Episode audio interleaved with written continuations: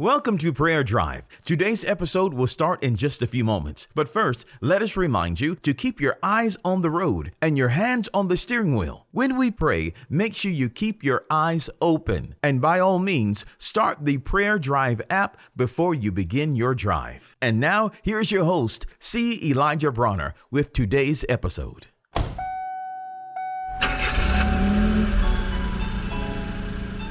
Welcome to Prayer Drive. This is C. Elijah Bronner, and I'm so happy and excited and delighted to have you to tune in and join us. We are having so much fun. God is good. Life is good. And I just declare you are blessed today. Let's jump right in. We're talking about, we're in Psalms 103 and dealing with verse 4 that He redeemeth our life from destruction. Man, it's wonderful to know that we are delivered from destruction. We are delivered from anything that will rob, destroy our lives. Man, isn't that good news? Praise God. This is so wonderful and we're grateful to Jesus. Let me share this verse. I found this, these verses over in the book of Job and there's actually a prophetic utterance in the book of Job that speaks of this time where Christ Jesus would be our Redeemer, when he would set us free. Listen to this Job's 33 chapter 33, beginning with verse 22. Yea, his soul draweth near unto the grave pit, and his life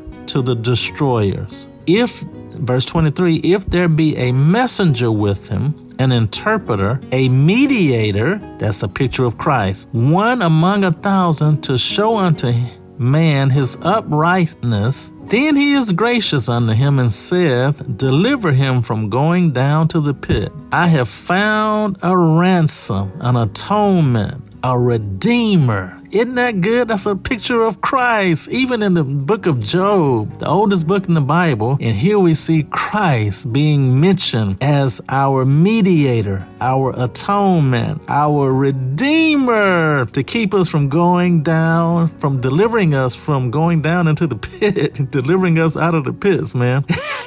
then in verse 5 it says, His flesh shall be fresher, young as a child's. He shall return to the days of his youth. Praise God. Man, and that, we're going to actually get into that part even later in Psalms 103. Oh, man. But I just wanted to show you that, man, the very first book of the Bible, we already get a picture of Christ Jesus as our Redeemer. He prevented, He delivered us from going into the pit. Praise God. Isn't that wonderful news? That is great news. And I'm so excited to be delivered, to be set free, to be, you know, Jesus came to give us life and that have that life more abundantly to the full until it overflows flows. So I'm just so excited about that. And I want you to just share this, share a little heaven on earth. Don't wait till you go to heaven. No, we've already received eternal life. I want you to share this, man. Just share a little heaven wherever you